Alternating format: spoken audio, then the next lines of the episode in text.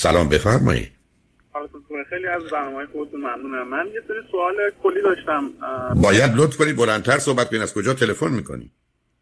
الان صدام بهتر شد؟ خیلی بهتر شد. ممنونم. از کجا تلفن می‌کنی؟ ممنونم. من از تورنتو خدمتتون تماس می‌گیرم، کانادا. چه مدتی از کانادا هستید؟ جانم؟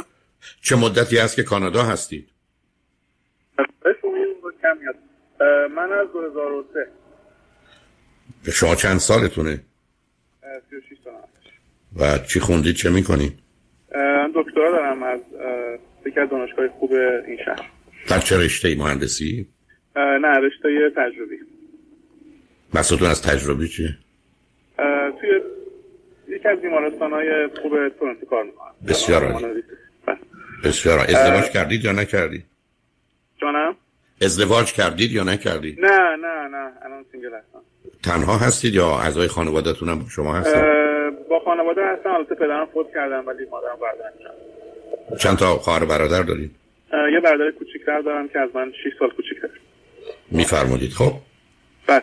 یه سری سوال کلی داشتم ازتون، حالا یه سری هم یه دو تا سوال کوچیکم بابت رابطه داشتم ازتون می‌پرسیدم. سوال کلی بود که خواستم ببینم شما نظرتون راجع به لاو اکشن چیه و اینکه کنترل فکر، مثلا من الان می‌دونم یعنی چندین ساله که خب چیزهای مختلف میخونم یا سلف هلپ گوش میکنم یا حرفای شما گوش میکنم. میخوام ببینم که نظرتون راجع به لاو اکشن چیه و چقدر اونو درست میدونین و چه جوری شما میبینین اونو، و اینکه کنترل فکر مثلا میدونم واسه من خیلی مهم بوده، حالا توی حداقل درسم خیلی مهم بوده، ولی خب توی سری فکرای منفی که میاد تو ذهنم یه مقدار همیشه کم آوردن، یعنی واقعا اونا تونستن کار غالب بشن توی چیزای زندگی، حتی موقع آخه. درس خوندن. آخه شما دو سه تا مسئله رو با هم شاید مخلوط کردی.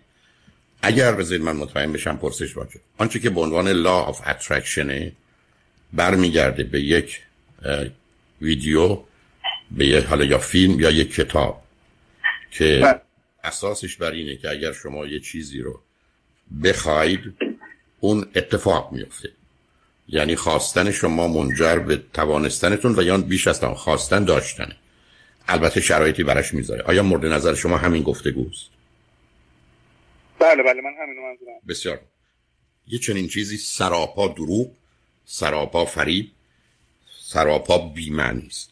یعنی حرفی که زده میشه اینه که اگر شما یه چیزی رو بخواید بعداً شرایطی فراهم میشه که اون اتفاق میفته. یعنی اگر من خواستم زبان فرانسه یاد بگیرم، همینجوری بشینم و هی به زبان فرانسه فکر کنم که میخوام زبان فرانسه یاد بگیرم، بعد از این مدتی شروع میکنم به فرانسه حرف زدن. و اگر من خواستم یه اتفاقی بیفته، یعنی طبیعت میاد قانون و قاعده جهان رو که هرگز هرگز به هم نخورده، ذرات در هوا، قطرات آب در دریا، سلولهای بدن من و شما، اتومبیلی که تو خیابون، ساختمونی که هست، بر اساس یه قواعدی هست و هر تغییری در اون رو کاملا از نظر علمی میتونیم در نود و هشت نه درصد موارد توضیح بدیم، یه درصد هم نمیدونیم برای که مسئله پیچیده است.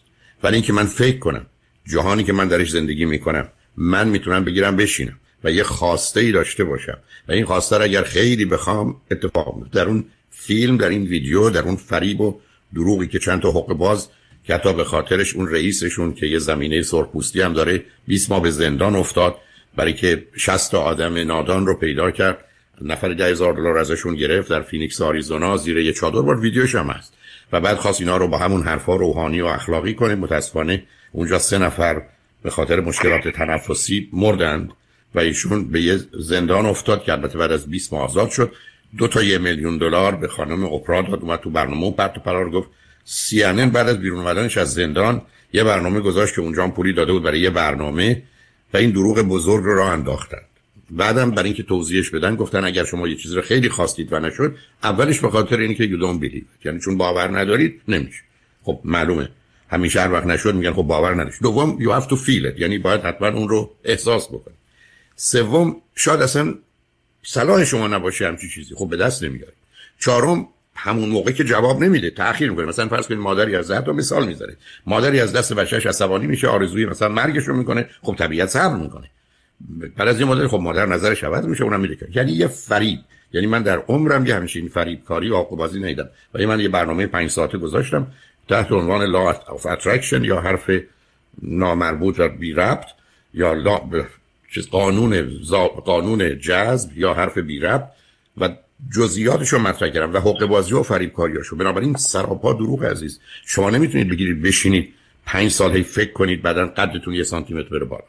شما نمیتونید بگیرید بشینید در حالی که مثلا ریاضی بلد نیستید همینجوری به ریاضی فکر کنید بعد ریاضی ورزه تو مغز شما. همچین دنیایی ما نداریم عزیز. یه جهانی است که شمایی که تحصیلات دارید میدونید بر اساس یه قواعدی داره کار میکنه. این قواعد هم در برخی از موارد به راحتی میشه گفت به زبان ریاضی حتی مینویسنش. یعنی من اگر قرار صد و بیست مایل برم از لس آنجلس به سن دیگو با سرعت متوسط شصت مایل دو ساعت تو راه هستم. این که من فکر کنم زودتر میرسم که یه ساعته نمیرسم، این که من فکر کنم دیر میرسم که چهار ساعته نمیرسم. اما دنیا هیچ کس یه همچین تجربه ای رو در یه زمینه محسوس نمیتونه نشون بده. ولی متاسفانه بسیاری از مردمن که دلشون میخواد باورهایی به یه تغییرات داشته باشن، به زمینه و ذهنیتی دارن، به موجودات یا به نیروها یا انرژیهای عجیب و غریب. باورشون به معجزات و یا تغییرات و دگرگونی‌های تو این زمینه است و بنابراین آمادن یه همچین پرت و پلاهایی رو بپذیرن. جالب اینه که خود این آدما که یه مقدارشون در دالاسی که دوتشون در دالاس زندگی میکردن اصلا یه مقدار حقوق باز شالاتان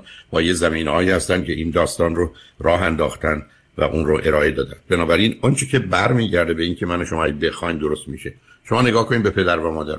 شما از یه میلیون پدر و مادر به من بگید چند تاشون نمیخوان بچه‌هاشون خوب بار بیان، درس خون بار بیان، سر به راه.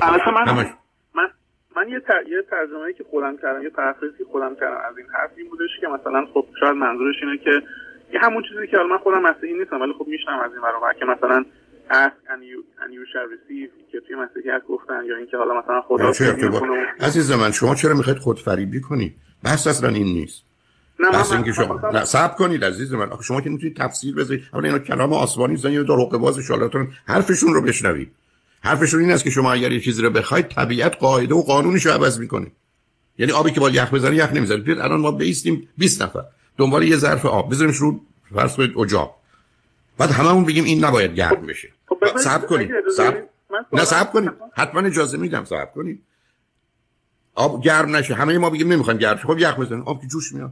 اگه بنوزه کافی بمونه بر اساس قواعد. من اونجوری به موضوع نگاه نمی‌کنم، اونجوری اصلا نیست. پس شما بیا نظر خودتون رو من بفرمایید. نظر شما چیه؟ من نظرم یعنی من برداشتی که کردم این بودش که خب مثلا در ضمن این بگم من حالا مذهبی نیستم ولی اسپریچوال هستم، یعنی به خدا اعتقاد دارم، به اینکه یه خدایی هست.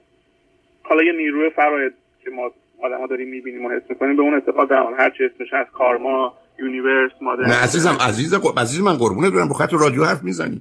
همینجوری که شما نمیتونید به نیروی با... شما همه رو هم مخلوق. کارما معناش این است که یه جهانی وجود داره که وقتی کار خوب میکنی به تو پاداش خوب میده، کار بد میکنی پاداش بد. شما شوخی دارید؟ ما میلیون ها نفر به این دنیا و میلیاردها نفر به این دنیا اومدن، یک ماه دو ماه شش ماه با بیماری مردن. اینا چه گناهی کرده بودن؟ و میلیون ها نفر بودن که ظلم کردن، بیداد کردن، تا آخر عمرشون با خوبی و خوشی زندگی کردن. کدوم کارما؟ ما همش جهانی ای داشتیم که شما که کار بد با من میکنید شما آسیب میبینید، من یکی که به شما آسیب زده اون اصلا جهان از هم پاشیده میشه. مسائل با هم مخلوط نکنید. شما از همون گروهی هستید که معتقدید این جهانی که میبینید جهان واقعی نیست، یه چیزای دیگه جای دیگه کار میکنه. یک مورد رو من همیشه عرض کردم، یک مورد رو آدم‌ها بیان نشون بدن که با این افکارشون عقایدشون به صورت مشخص این همون آبی که عرض کردم عوض میکنن.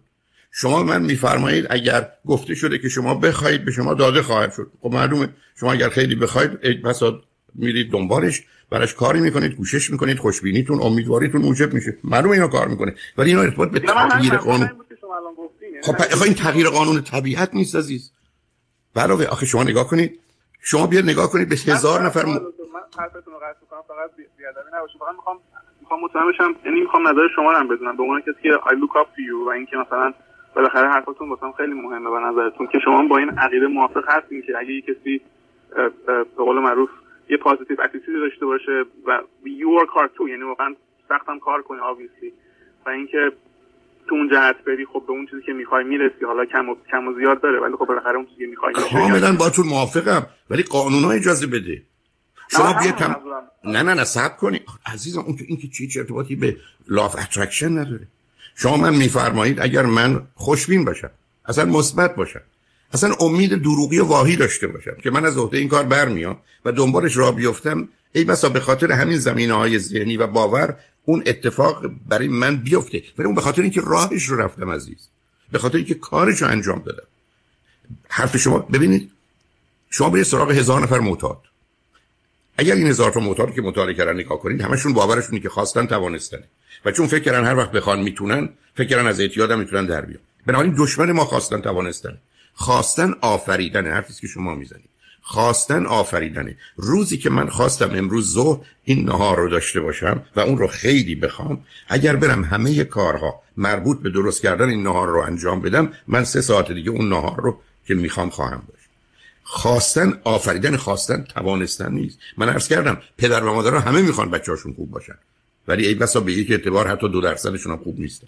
زن و شوهرها شب عروسی دلشون میخواد تا آخر عمر با هم باشن، حتی عاشقند، اصلا بدون هم نمیتونن زندگی کنن. چرا اصلا پاشیده میشه؟ به دلایلی هستن که اون احساسشون از دست میدن. بنابراین شما من میفرمایید خوشبین بودن، مثبت بودن، امیدوار بودن، یه کسی ما رو تشویق کردن، تایید کردن، ما رو بیشتر و احتمالاً به هدف میرسونه. صد درصد حق با شماست. ولی به خاطر مس... ولی... ولی اون صحبتی که بیان میکنن عزیز، اون صحبتی که بیان میکنن صحبت تغییر قانونه. یعنی آبی که فرض کنید شما پنج گرم آب دارید، با پنج کالری در جرارتش از هفتاد میره هفتادی. میگن نه اگر شما دلتون بخواد این اصلا جوش میاد. طبیعت قانونش عوض میکنه. یعنی خلقت میاد قاعده و قانونش رو عوض میکنه. یعنی میگه نه من برای پنج گرم آب پنج کالری من سی درجه اینو میبرم بالا، چون تو خواستی، برای که خواسته تو بود. اون وجود خارجی نداره. به من میفرمایید وقتی که من حتی خوشبین و امیدوار باشم، ذهن من بهتر کار میکنه، آرامشی که دارم، امید و شادی که دارم به من انرژی بیشتری میده، چراغ‌ها بیشتر جلو من روشن میکنه. منی که این کار رو میتونستم تو پنج ساعت بکنم، حالا با این شور و اشتیاق چهار ساعته میکنم.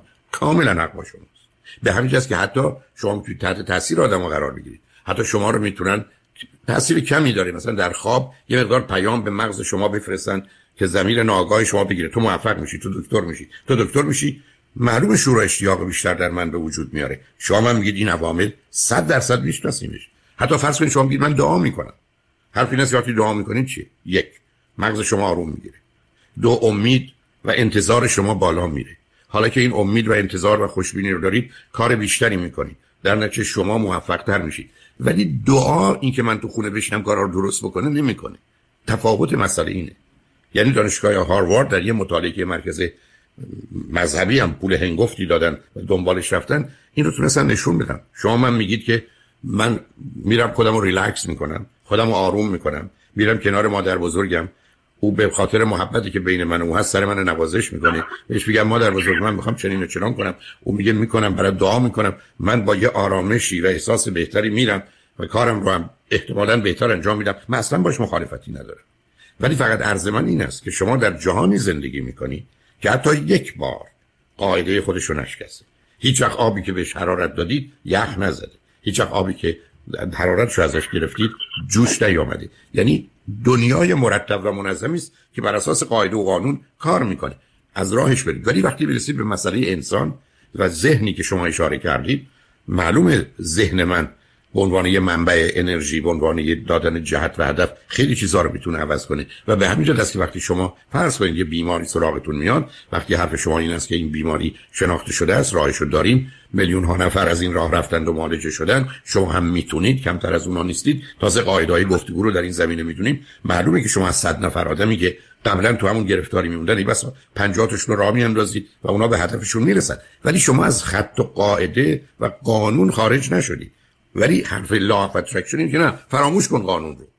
تو میتونی کاری بکنی که طبیعت در حالت عادی نمیکنه. چرا؟ برای که تو اون رو خواستی. خواستم بگم من میتونم اسم کسی رو بیارم از مثلا خارجی هستن توی همین نورت امریکا که نظر شما راجع به اونا بدونم، راجع به طرز فکرشون و حرفا که من من, من بذارید خدمتتون عرض کنم. یکی از به هر حال تصمیمایی که رادیو همراه داشته و من از همکاران خوب عزیزم خواستم این است که هرگز درباره هیچ کس صحبتی نمی‌کنیم مگر اینکه اون یه مقام مثلا فرض کن رئیس جمهوره، یعنی یه مقام پابلیکه و بحثم درباره مسائل پابلیک. برای اینکه اگر شما راجع به کسی حرف الان بزنید من نظری مختلف و مخالف داشته باشم یا اصلا درست ندونم، اونا نیستن. اون آدم نیست که از خودش دفاع کنه، توضیح بده. خیلی عادلانه و منصفانه نیست. اینکه من فکر کنم یه کار دیگه بکنیم، درست اون چیزی که من از دوستان درخواست می‌کنم که شما خودتون بشید اون آدم و چون مسئله اینکه کی هست که مهم نیست، مهم این است که چی میگه. به من بفرمایید که اون نظرش، باورش و اعتقادش چیه، یا این رو به عنوان نظر و باور و اعتقاد خودتون مطرح کنید، من نظرم رو خدمتتون عرض کنم.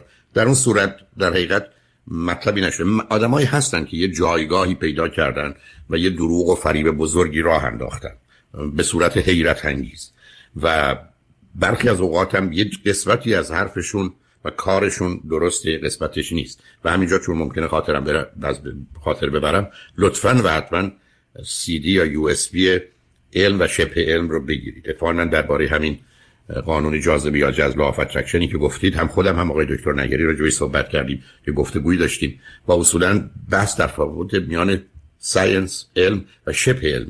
آقای دکتر توفیق ایدرزاده، استاد دانشگاه کالیفرنیا، اصلا در دوره‌های لیسانس و فوق لیسانس درباره سودو ساینس و همین حرفایی که شما میزنید درس میدن، اصلا تخصص و کارشون اینه و ایشون هم در اون سمینار تشریف داشتن و بنابراین ما در اونجا یه گفتگویی درباره موضوعای از این قبیل که الان مورد نظر شماست داشتیم تحت عنوان علم و شبه علم. شما اون رو به اونجا ریفر میدم.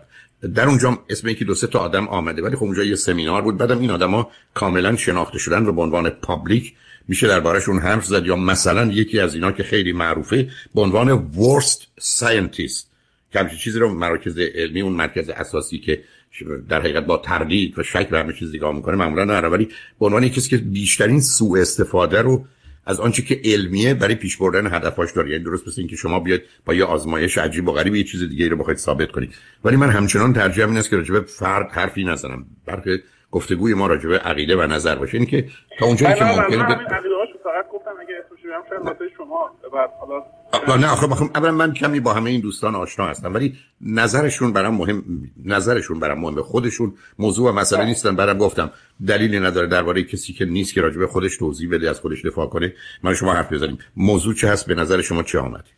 من کلا می‌خواستم ببینم واقعا این موضوع چون شما خودتون جامعه شناسی خوندین و ایشون هم واقعا جامعه شناس و استاد دانشگاه هاروارد بوده قبلا، الان دانشگاه تورنتو درس میده توی دیپارتمنت روانشناسی سایکولوژی، و ایشون یک کتابی نوشته دو سال پیش، کتاب دومش هم داره میاد بیرون مارچ، و بابت یه سری قوانین تو زندگیه به اسم دوازده rules for life یکی از کتاب‌های اولش بودش.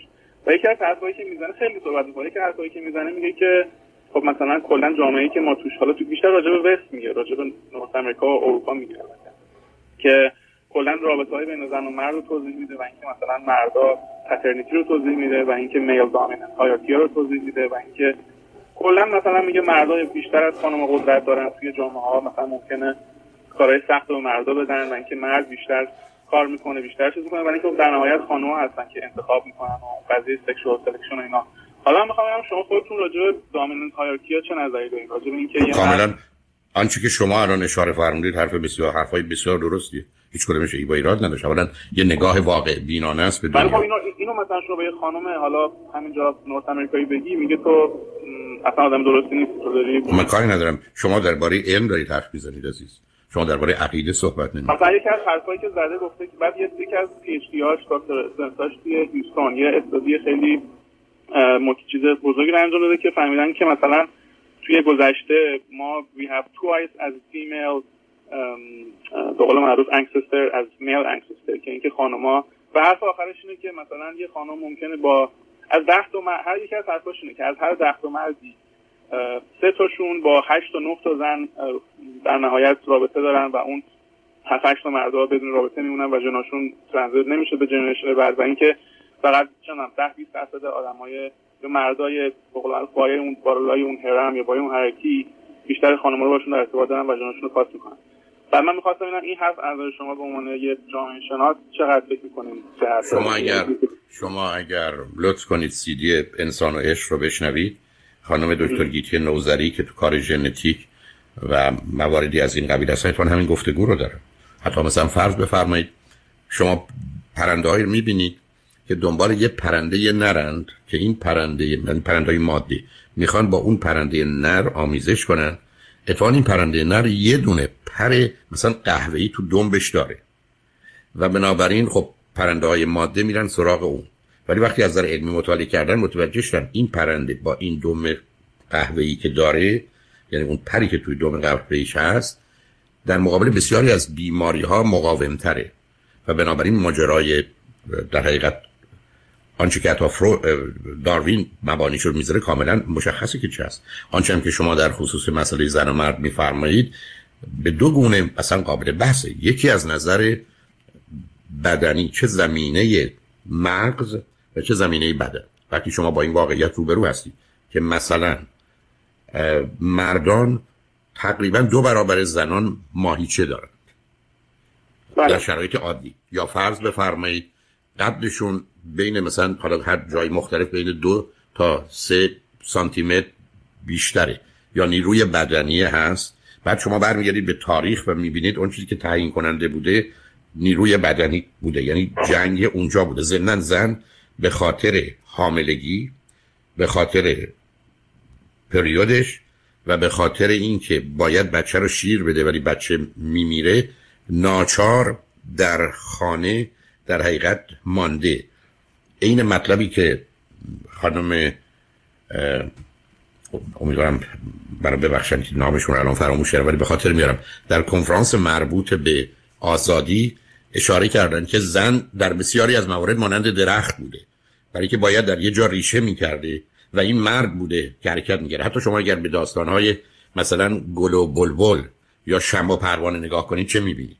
شما زنان رو به صورت گل میبینید که ایستادن و بلبلان هستن. بلبل نر به جای اینکه بره دنبال بلبل ماده میره دنبال گل. چرا؟ برای اینکه میتونه چند تا گل رو داشته باشه. علتش هست که گل از تحرک باز مونده و در حقیقت اون چیزی که مطرحه این است که زنان هم به خاطر ضعف بدنی که میشناسیم به عنوان چه وزن، چه قد و چه نیروی بدنی و ماهیچه، بعداً به خاطر بارداری و بعداً دوران پریود که در گذشته ها مسئله آفرین بوده که کار رو به موضوع نجس بودنشون کشانده که فاجعه هست، و بعد در خصوص شیر دادن و وابستگیشون در اصطلاح اقتصادی گفته میشه که به تنور خانه وابستن. پس بنابراین مردان حرکت میکنن میدن، حرکت که میکنن اولا نیرومندتر میشن، تجربیات بیشتری دارن، قویتر میشن.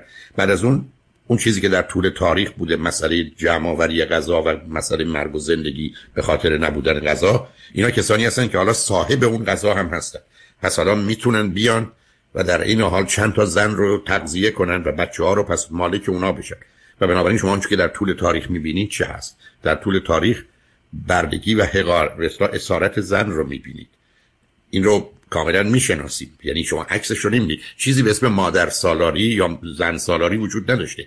در جوامعی که زن سالاری یا مادر سالاری بوده، تبار مادر، فامیل مادر مهمتر بوده، یعنی دایی مهمتر از عمو بوده، خاله مهمتر از عمه بوده. در حالی که در یه فرهنگی مانند ما که اساسش در حقیقت بر این برتری مردانه هست، عمه مهمتر از خاله است و عمو مهمتر از داییه. ممکنه از نظر عاطفی و بچه‌ها دایی یا خاله نزدیکتر باشن، ولی از نظر هیرارکی و قدرتی که شما اشاره کردید هست. بعد حرفی که شما میزنید من در تجزیه و تحلیل‌های مربوط به ازدواج همیشه آوردم. شما اگر بیاد بگید که زنان پنج طبقه اند و مردان، یعنی طبقه بالا، متوسط رو به بالا، متوسط، متوسط رو به پایین و پایین، همیشه در ازدواجات نود و پنج درصد نود درصد بستش به جامعه است. همیشه زنان در ازدواج میرن سراغ یه طبقه بالاتر، یعنی اگر پنجن میرن سراغ چهار، چهار میره سه، سه میره دو، دو میره یک. دو تا اتفاق میفته: یک، مردان لایه پایین بی زن میمونن و به همین که همیشه فحشا و خیانت وجود داشت. زنان طبقه بالا بی شوهر میمونن و بنابراین اونا کاری که میکنن، مثلا در یه جامعه مانند ایران قبل از انقلاب، این زنان رده بالا چه میکردن؟ برخی از اوقات یه دونه مردی که مهم بود رو شش سال شوهر این بود، ده سال شوهر اون بود، دوم میرفتن شوهر خارجی میکردن یا بی شوهر میموندن. یعنی بسیاری از زنان رده بالا هیچ وقت ازدواج نمیکردن، برای اینکه مردان هم طبقه اونها رو زنان یه طبقه پایین برده بودن. و بنابراین حرف بسیار درستیه که شما در هر جامعه نگاه میکنید، مردان لایه پایین و طبقه پایین و زنان طبقه بالا بی همسرن یا دوران اینکه شوهر یا زن داشته باشن بسیار کوتاه‌تره. مطالبی که شما بهش مطالبی که شما بهش اشاره فرمودید، چرا گفتم در کلیتش من میتونم اسکلتش رو ببینم، کاملا درسته. حالا میزان درصدش و شدت و ضعفش و اینا همه موضوع و مسئله هست، ولی بدون تردید دو تا نکته هست عزیز. زن و مرد با هم متفاوتند، یعنی به دلایل بسیار متفاوت. اما یک، از نظر انسانی و اخلاقی و آنچه که شرافت و کرامت انسانی برابرند. یعنی این تصمیمی است که صلاح ماست و درست هم هست. یعنی شما نمیتونید بگید که من مرد از مادرم، از خواهرم، از دخترم بالاترم، یا بالاخره اون آخری که معمولا نمیپذیریم همسرم. به همین جاست که بسیاری از جوامعی که کاملا مرد سالارن، مهمترین، با ارزشترین، محبوبترین موجود مادرای این آدم. همیشه هم ارزوانی بوده که ما مردان مادر خودمون رو بهترین و برترین میدونیم، ولی وقتی جمع این مادران میشه متقیدیم از ما کمترن. تضاد ذهنی و فریبکاری اینجاست که مادر من بهترین زن دنیاست، مادر شما بهترین زن دنیاست، مادر دیگری همینجوری، ولی جمع این زنان از ما کمتر و بدترن. اینا اون نتیجه گیری‌های فاجعه انگیز تاریخی ماست که با خیلی از چیزا در ارتباطه. بنابراین زن و مرد با هم متفاوتن، همونطور که سن پنج سال با پانزده سال متفاوته، ولی قرار نیست در جهت آنچه که شرافت انسانیه و اصول اخلاقی و انسانی این تفاوت قائل بشیم. و تازه صلاح همه ما، یعنی صلاح همه مردان اینه که اگر امتیازی دارن با جبران اون امتیاز از طرف رشد بیشتر خانم‌ها، اگر اصلا توان دارن اونا رو به برابری برسونن، برای که اون چیزی که سلامتی رو، اون چیزی که خوشبختی رو، اون چیزی که امنیت و آرامش رو به وجود میاره اینه که این پرنده دو تا بال مساوی داشته باشه تا توان پرواز داشته باشه، نه اینکه یک بال قوی و یک بال ضعیف. بنابراین اونا رو هم همه میدونیم عزیز. ولی آنچه که شما دارید اشاره میکنید، شما اشاره به واقعیات میکنید. یعنی حرفتون اینه که خانوما قدشون از آقایون کمتره. این امتیازی نیست، ولی خانوما یک کمی کوتاه‌ترن. اگه کسی بخواد اینو نفی کنه میگه نه خیر، خب این که با واقعیت نمیخونه. شما میتونید چهار میلیارد زن، چهار میلیارد مثلا مرد داشته باشید، خب متوسطشون رو بگیرید. بعدم شما نگاه کنید حتی به ورزش‌ها، شما چی میبینید؟ شما میبینید خانوما فوتبال یا بسکتبال، حالا فوتبال امریکایی که چی، اینا خانوما باید با هم بازی کنن به دو دلیل. یکی اینکه نیرومندترین مردان از نیرومندترین زنان معمولا بالاترن. دوم، متوسط مردان از متوسط زنان بالاتره. بنابراین وقتی شما به ورزش میرسه چه میکنید؟ آیا ورزش‌ها مخلوطه؟ در بیشتر موارد ورزش‌ها مخلوط نیست. علت چه هست که در اونجا توان اصلی و اساسی توان فیزیکیه. بنابراین شما بیاد اگر فرض کنید بسکتبال امریکا رو نگاه کنید یا فوتبال امریکا رو نگاه کنید، تیم بسکتبال و فوتبال مردان رو با تیم بسکتبال و فوتبال هم زنان رو منوز ندیدم، ولی مردان زنان رو بسکتبال دیدم. خب اینا در یه مسابقه اصلا امتیازها کاملا مشخصه، جسه کاملا وزن مشخصه، ماهیچه مشخصه. شما من میگید اینا صفات و ویژگی‌های انسانی اخلاقی نیستن، با تو موافقم، ولی امتیاز و برتری رو که نمیتونید در زمینهای فیزیکی نادیده بگیرید. یعنی اینا یه مقدار واقعیتایی هستن سر. بنابراین در چارچوبی که شما اشاره کردید در خصوص اینکه رابطه زنان و مردان به طور کلی در چارچوب ازدواج و خارج از اون چیه، معلومه برای خودش این زمین‌ها اونجا نقش پذیرن. همینجاست که شما چه می‌بینید در جوامع؟ از هزار تا تجاوز به عنف، یعنی ریپ، نهصد و نود تاش، نهصد و نود و پنج تاش مرد به زن، ممکنه چهار تا پنج تاش زن به مرد باشه، ولی نهصد و نود و پنج تاش مرد به زن، زن به مرد نیست. خب در اینجا نشون دهنده یک همه جای دنیا هم بوده هم همکنون است. پس شما نمیتونید بگید نه در این زمینه زنان و مردان هر دو همدیگر رو مورد تجاوز قرار. شما که شعار نمیتونید بدید، اینا که شعار و شعر نیست عزیز، واقعیت ریپ اونجا صورت میگیره. یا شما بیاد نگاه کنید به پدرانی که به دختراشون تجاوز کردن، حداقل پنجاه برابر بیش از مادرانی است با پسرشون رابطه داشتن.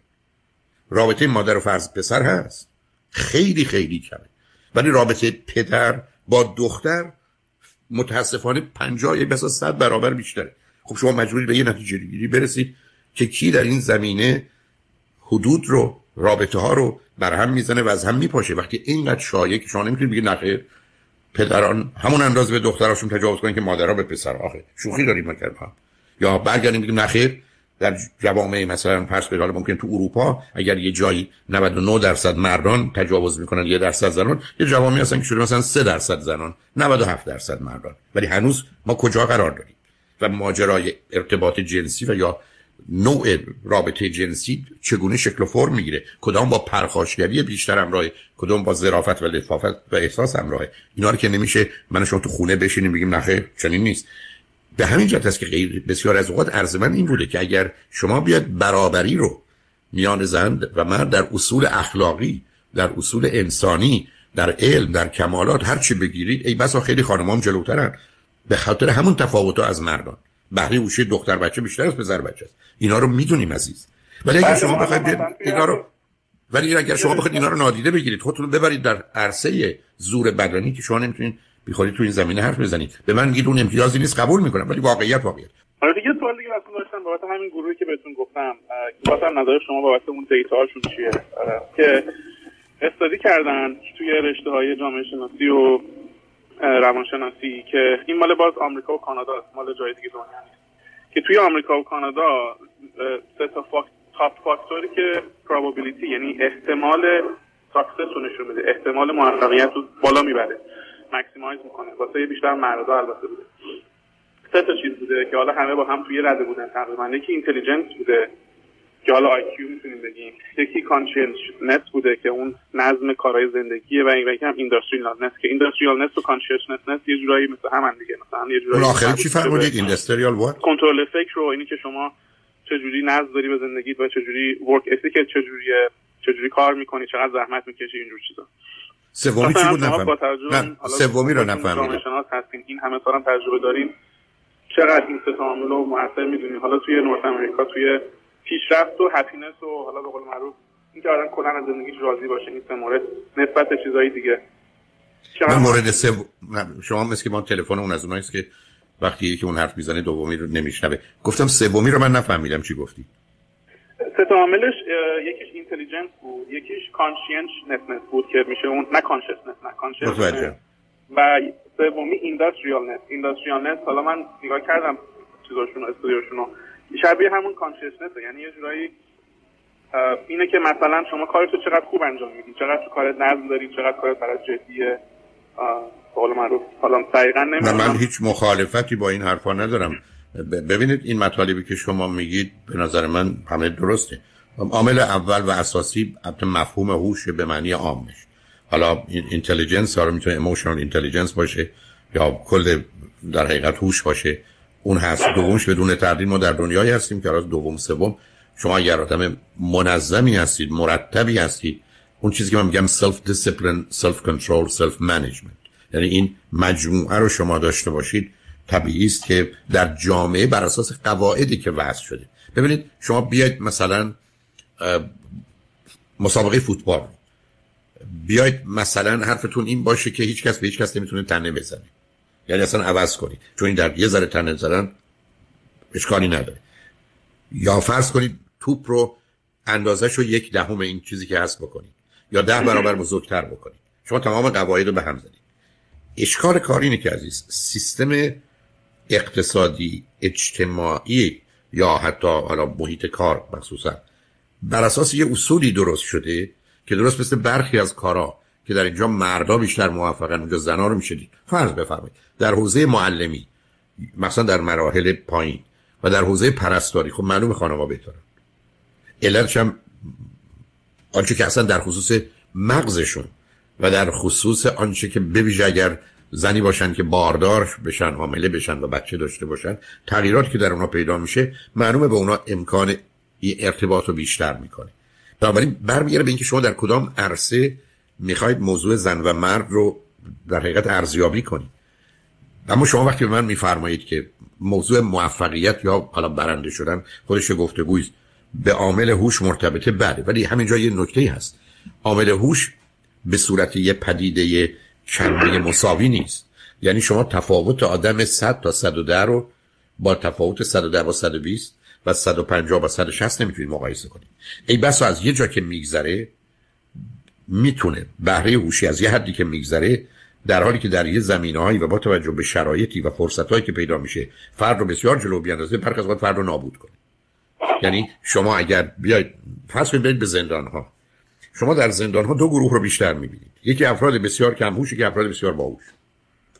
هوش متوسط درگیر اون اشتباهات آدم بیهوش و آدم خیلی باهوش نمیشه. به همین جهت که من وقتی که پسرم رو خاطرم هست خواردن پسر بزرگم رو خواستن تست هوش بده، گفتم اگر بهره هوشی پرهام از این حد بالاتره لطفاً من نگید، بذارید من بیام خونه و ببینم با این بدبختی با چیکار بکنم. چون اصلا باور به این هم درست نیست که شما به من بفرمایید قد بلند. ما در جامعه هستیم که پذیرفتیم قد بلند خوبه، ولی آیا شما قد هفت متر و نیم رو خوب، دو متر و نیم رو خوب میدونید؟ یکیست که هشت فوت باشه. حتی خود اون از نظر سلامتی مسئله مشکل داره، حتی از نظر راه رفتن و حرکت مسئله داره. یعنی اشکار کار وقتی شما من میفرمایید بهره هوشی میپذیرم، ولی به من بگید بهره هوشی خوب چیه، میگم صد و ده تا صد و چهل.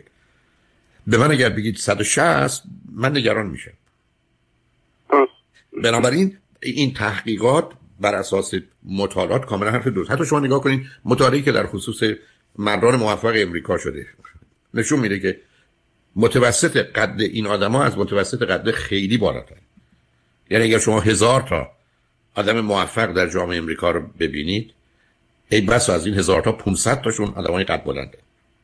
حتی خود همین مسئله در جهت موفقیت شغل و کاری مفید و موثر بود.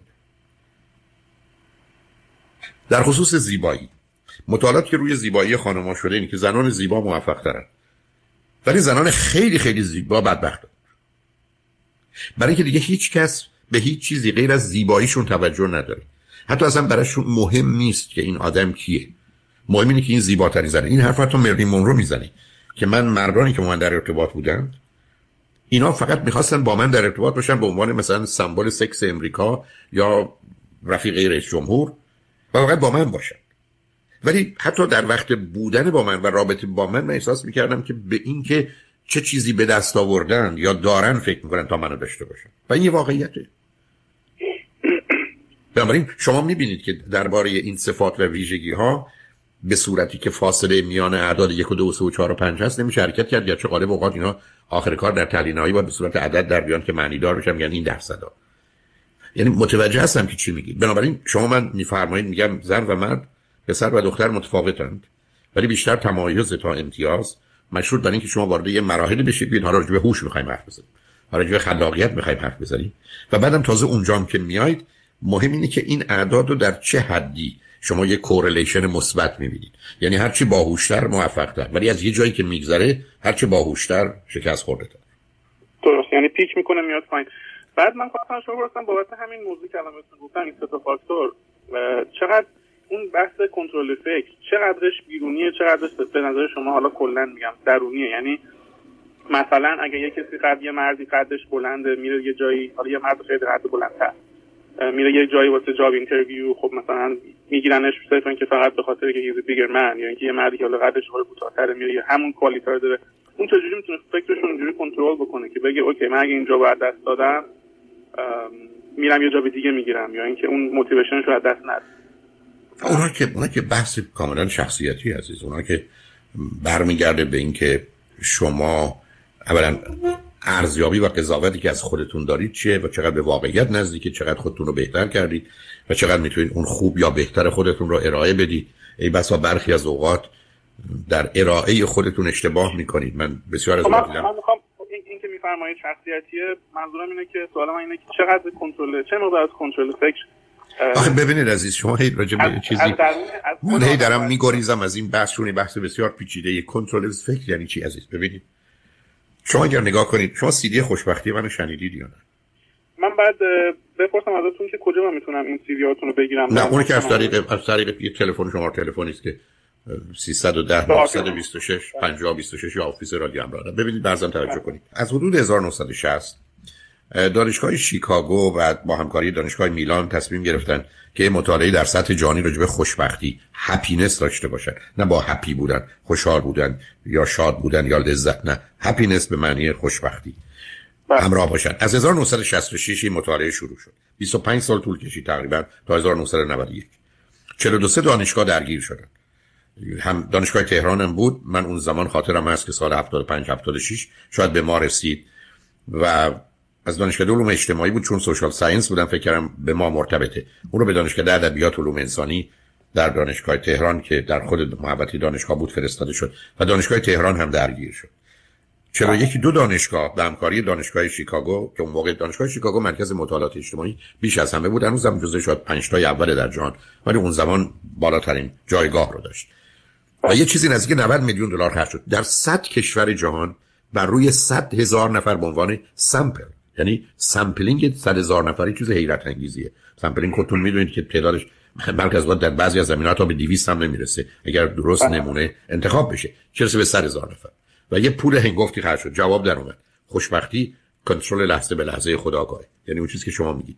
خوشبختی از آن کسی است که نظم در مغزش برقرار، یعنی خودش تصمیم میگیره چه موضوعی به ذهنش بیاد، این موضوع چگونه ارزیابی بشه، کارش که تموم شد بره موضوع دیگه بیاد. بنابراین من دوست عزیزی که طراح سیدی خوشبختی بودن رو خواستم به اون جلسه آمدن، طرحی که هست این است که یک انسانی است، یه صورت یک کسی است که معلوم نیست زنه یا مرده، چون انسانه، جلوش شطرنج نشون میده جهان بی‌نظم قانونمنده، در شطرنج بازی میکنه، جلو پیشونی اون یه دونه دره، کنار این در یه آدم ایستاده و یه دو تا تابلو دستش، تابلو سبزی که قرمز، معناش اینه که آدم خوشبخت کسیه که یه دونه در مغزش بیشتر نداره، به دربان در باز میکنه، یه موضوع یه کسی میره تو کارش انجام میده، تابلو قرمز میشه، بعدی وقتی اومد بیرون بعدی بره. معناش این است که آدمی خوشبخته که انرژی روانی، سایکیک انرژی، یعنی attention and concentration، توجه و تمرکز در اختیارش، یعنی اوست که تصمیم میگیره من میخوام راجع به این موضوع فکر بکنم، راجع به این موضوع خیال بکنم، راجع به این موضوع در ذهنم اوضاع رو بررسی کنم، تموم شد در بیرون موضوع دیگری بیاد. و بنابراین اون چیزی که به عنوان self discipline، self control، self management هست و اون چیزی که شما هی دارید تاکید میکنید روی کنترل فکر، معناش اینه که من خودم در اختیار خودم باشم. من اگر یه روز پام در اختیار خودم نباشم احتمالاً کشته میشم، برای اینکه پای من اینجوری میره تا منو یه جایی نابود کنه، ببره تو فریوی، ببره روی پشت بود بیاندازه. حساب کنید. بنابراین مسئله اصلی توجه و تمرکز است و این کار ممکنه.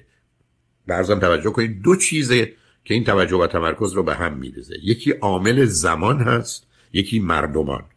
زمان به دو معنی، یکی این که در گذشته بودن و دوم این که عامل زمان رو به عنوان یک پدیده دقیق در زندگی نیاوردن. و مردمان معناش اینه که نیرو و انرژی که باید صرف رشد و تکامل با بشه، بخواد صرف تحت تاثیر قرار دادن دیگران بشه. این مطالعه نشون داد که مسئله اصلی و اساسی اینه که همونطور که شما وقتی تنیس بازی می‌کنید یا فوتبال بازی میکنید، دستتون یا پاتون یا کل بدنتون در اختیارتونه و عمل درست رو انجام میده. آدم خوشبخت هم کسی است که مغزش، ضمیر و ذهنش در اختیارشه و اون زمانی آدم احساس خوشبختی میکنه و فقط اون زمان که نظم در مغز برقراره، order in brain. درست مثل وقتی شما سوار هواپیما میشید، این هواپیمای وسط دویست سیصد هزار تیکه داره، ولی وقتی که همه اینا با یه هارمونی و هماهنگی کار میکنن، شما در حالی که دارید با سرعت ششصد هفتصد هشتصد کیلومتر در ساعت پیش میرید، ای بسا سیصد چهارصد تا مسافر دارید، شما اگر ظرف آب یا چای جلوتون باشه تکون نمیخوره و این نشون میده که سموت و نرم داره پیش میره. چرا؟ برای که این هارمونی و هماهنگی وجود داره. تو این مطالعه کاملا نشون میدن که روزی که نظم در مغز برقراره، من اون احساس خوشبختی رو میکنم و من از من آدم تازه و جدیدی میسازه. چگونه میشه نظم رو در مغز برقرار کرد؟ اولا عواملی هست که باید وارد سیستم بشه تا نظم رو در مغز برقرار کنید و عواملی حتما نباید باشه، مثلا استراب، افسردگی، خشم، شرم و خجالت، گناه، نظم رو در مغز به هم میزنه. یعنی اینا رو دقیقاً با جزئیات میشناسیم عزیز، که چگونه من میتونم خودم در اختیار خودم باشم و عوامل خارجی رو، نه اینکه همیشه بتونم همه چیز کنترل کنم، در حد ممکن فیلتر کنم با تفسیر و تعبیر و اینترپریتیشنی که رو وقایع میذارم، سیستم رو آماده کنم مثل یک هواپیما که وقتی همه اصول رو رعایت میکنه میتونه در فضا با اون سرعت با آرامش حرکت کنه و مسئله اصلی و اساسی اونجاست. قسمت ژنتیکی چه قسمتش واقعا اکوارد میشه که یعنی میشه بسیاری از اینا حتما یه زمینه ژنتیک داره. بیاد فرض کنید شما با این دنیا میایید به خاطر آسیبی که خوردید با ای دی اچ دی، Attention Deficit Hyperactivity Disorder، شما مشکل اصلیتون نداشتن توجه و تمرکز و بی‌فعالیتیه. معلومه شما نمیتونید به این راحتی ها اوضاع رو در اختیار بگیرید، میگه که معالجه بشید. شما اومدید با افسردگی سنگین و شدید، شما اومدید سیمپیچی مغزتون به هم ریخته، معلومه شما نمیتونید توجه و تمرکز داشته باشید. برای عامل ارثی سر جاشه، ولی شما روی این عامل ارثی مثل هر پدیده دیگری میتونید پنج درصد، ده درصد، هفتاد درصد، نود و نه درصد اثر بذارید. برمیگرده به موضوع و بنابراین ما توان اینو داریم که ذهن اون رو در اختیار بگیرید. اگر اون سیدی رو بشنوید و اگر اون مطالعه رو، شما خواهید دید که اصلا کاملا مسئله روشنه که چه خبری، حتی کاملا توضیح میده که چرا دومین بیماری روانی بعد از اضطراب، دومین بیماری روانی افسردگی، چرا خانم‌ها دو برابر آقایون افسردگی میگیرن در سراسر جهان. همه یعنی آقایون بین هشت تا یازده درصد افسردگی میگن، خانمان اونور بیست درصد. دلیلش کاملا مشخصه، برای که به دلیل نوع کاری که بیشتر زنان میکنن اون توجه و تمرکز در اختیارشون نیست، بلکه متوجه عامل خارجی از جمله بچه‌هاشون هستن و یا نوع کارشون کارهای تکراری است که اون چالش رو برای رشد برای اونها به وجود نمیاره. من کوشش کردم تو اون سیدی که چهارده تا سیدی است با همکاری شش نفر از دوستان خوب و عزیز که در اون برنامه شرکت دارن، البته فکر می‌کنم از اون چهار تا سی دی هشتش از خود منه که مطالب رو در زمینه‌های مختلف ارائه داد. رابطه خوشبختی با علم، رابطه خوشبختی با عشق، رابطه خوشبختی با زیبایی، رابطه خوشبختی با ثروت، با پول، با قدرت، همه اینها باید مطرح بشه، برای که همه این عواملن که اون آقای دکتر هست. همین همین چیزی که الان گفتین، این پکیجی گفتین، اسمش چیه؟ من اسمش از عنوانش از خوشبختی فقط. خوشبختی؟ خوشبختی چهارده تا سی دیه. چهارده تا خوشبختی همونطور که عرض کردم هشت تاش از منه، شش تاش از پنج نفر از همکاران و دانشمندان خوب و عزیزی که در اون برنامه شرکت داشتم، ولی هشت تاش رو خودم راجع به صحبت کردم، شش تاش هم اونجاست. این سی دی همونطور که عرض کردم همین از طریق دفتر رادیو همراه سیصد و ده چهارصد و چهل و یک پنجاه و یک یازده، ولی راحت ترش اینه که تلفن سیصد و ده نهصد و بیست و شش پنجاه بیست و شش نه صد و بیست و شش پنجاه بیست و شش. خیلی ممنون. من یه سوال آخر از تو داشتم، حالا اگر نظر شخصی خودتونم دوست داشتین من بگین، ولی خب من نظر خودم بهتون میگم که تمام این حرفا درست، تمام این مسائل علمی درست، من خودم خب به علم و به ساینس و ساینتیفیک متد و اینا واقعا علاقه دارم و حتی به اِوولوشن، به تکامل، ولی شما اون بحث حالا اسمشو بذاریم، حالا تو بحث رابطه اگه بخوام خیلی نرم و دمش کنم، تو بحث رابطه و چون با آدما خودتون میدونید یه خورده فرق میکنه با مثلا اگه بخوام ده تا دیگه مدرکم بگیرم شاید بتونم، ولی نه شاید نتونم با ده تا یا, یا حالا یه نفری که خیلی بخوام باش رابطه داشته باشم لزوما در نهایت با اون رابطه داشته باشم. اینکه آدما با چیزای دیگه دنیا خودتونم گفتین فرق میکنه. بعد تو بحث رابطه چقدر به نظر شما اون موضوع قسمت و اینکه حالا خدا بخواد یا کمک بشه مطلقاً جایی نداره. شما اتفاقا من به این فکر بودم که در این هفته من یه سی دی رو بعد از شنیدن ترانه از آقای همایون شجریان که استاد انوشیروان روحانی اون رو ساختن، فوق العاده است، تحت عنوان سرنوشت. ببینید اصلا نمیخوام الان وارد این بحث بشم، چون شما من وارد یه بحث سنگین دیگری که من درست دو ساعت راجبش میتونم بگم، یه ساعت و نیم حرف زدم، بعد نیم ساعتی که چیزای دیگه بوده و این ترانه فوق العاده زیبا، تو برام به این فکر افتادم حالا که شما بحثش کردید، شاید من بخوام از امیر عزیز که اونو پیدا کنه برای روز جمعه که ما تعطیلیم، شاید صبح بگذاریم میشتم برمیگرده با مسئله رزولوشن سال تازه. سرنوشت رو باید از سرنوشت و در سرنوشت، معناش اینه که کودک انسانی بین شش هفت سالگی سرنوشت یا پیشنویس زندگی خودش رو برای همه عمر می نویسه، ولی قرار است که بین بیست و دو تا بیست و هشت سالگی یا بیست و شش سالگی دوباره اون رو از سر می نویسه. ابدا قضا و قدر و تقدیری در کار نیست. جهان جهان تغییره نه تقدیر. اینکه یک کسی برای من و شما تصمیم گرفته که چنین و چنان باشیم نه در هیچ جزئی. منظورم این نبود که کلاً یعنی صفر، یعنی صد درصد صد درصد اصلا فرقی نمی‌کنه. شما اگر بعضی وقتا مثلا پنج درصد هیچ هیچ هیچ کسی ننوشته. به همین جاست که اونجا بحث می‌کنم نه تولد، نه ازدواج، نه مرگ از قبل نوشته باشه. نه همین جاست که از اون رو باید شنید. مثلا معنا نداره، چون اگر شما فقط یه چیز رو جبری کنید حرکت قبلیش هم جبری میشه. وقتی جان قانونمند است، شما وقتی قراره با این آدم ازدواج کنید و ازتون این بچه بیاد، حتی همین با این آدم ازدواج کنید، همه زندگی شما باید به سمتی برنامه‌ریزی بشه، شما دو تا به هم برسید. یعنی عامل قبلیش هم جبری میشه. نه اونا رو توضیح دادم، نه مطلقاً جایی نداره هیچ. این اصلا این تصور، ببینید شما نگاه کنید به دنیا، هر روز بیست و سه هزار تا بچه دارن از گرسنگی و بی‌دوایی میمیرن. مثلا فکر کنید که کسی خدای اون بالا نشسته برای اینا این تمثیل رسمی گرفته، یا فرض کنید یه چیزی نزدیک چند میلیون، عدداشون الان مطمئن نیستم که بگم، بچه‌ای در افریقا به این دنیا میان با بیماری ایدز که معمولا بعد از مدت کوتاهی میمیرن. حالا برای اینا نشستن نوشتن که افریقا اینجوری بمیره، امریکا اینجا گردنش کلفت باشه بگرده. نبرد کسی سرنوشت رو ننوشته. سرنوشت اون چیزیه که ما در شش هفت سالگی در سرمون می‌نویسیم و با تجدید نظر کنیم. معلومه که تحت شرایط و قواعدی کار می‌کنه. همونطور که شما اگر بخواید هواپیما داشت باشید باید یه اصولی رعایت کنید تا یه تیکه فلز بتونه از روز زمین بلند بشه بره، وقتی قوانین رو رعایت بدید. من حتما حالا که این مطلب شد، الان میخوام که فردا ساعت ده تا دوازده برنامه سرنوشت رو با وجود که دو بار گذاشته شد شاید بیشتر بگذارن، برای که اتفاق مناسب و ممنونم از شما که سبب شدید یه همچین تصمیمی رو بگیرم. ولی بسیار خوشحال شدم باهاتون صحبت کردم. من میخوام شاید با یکی دو تا دوستانم بله بله ممنون از شما.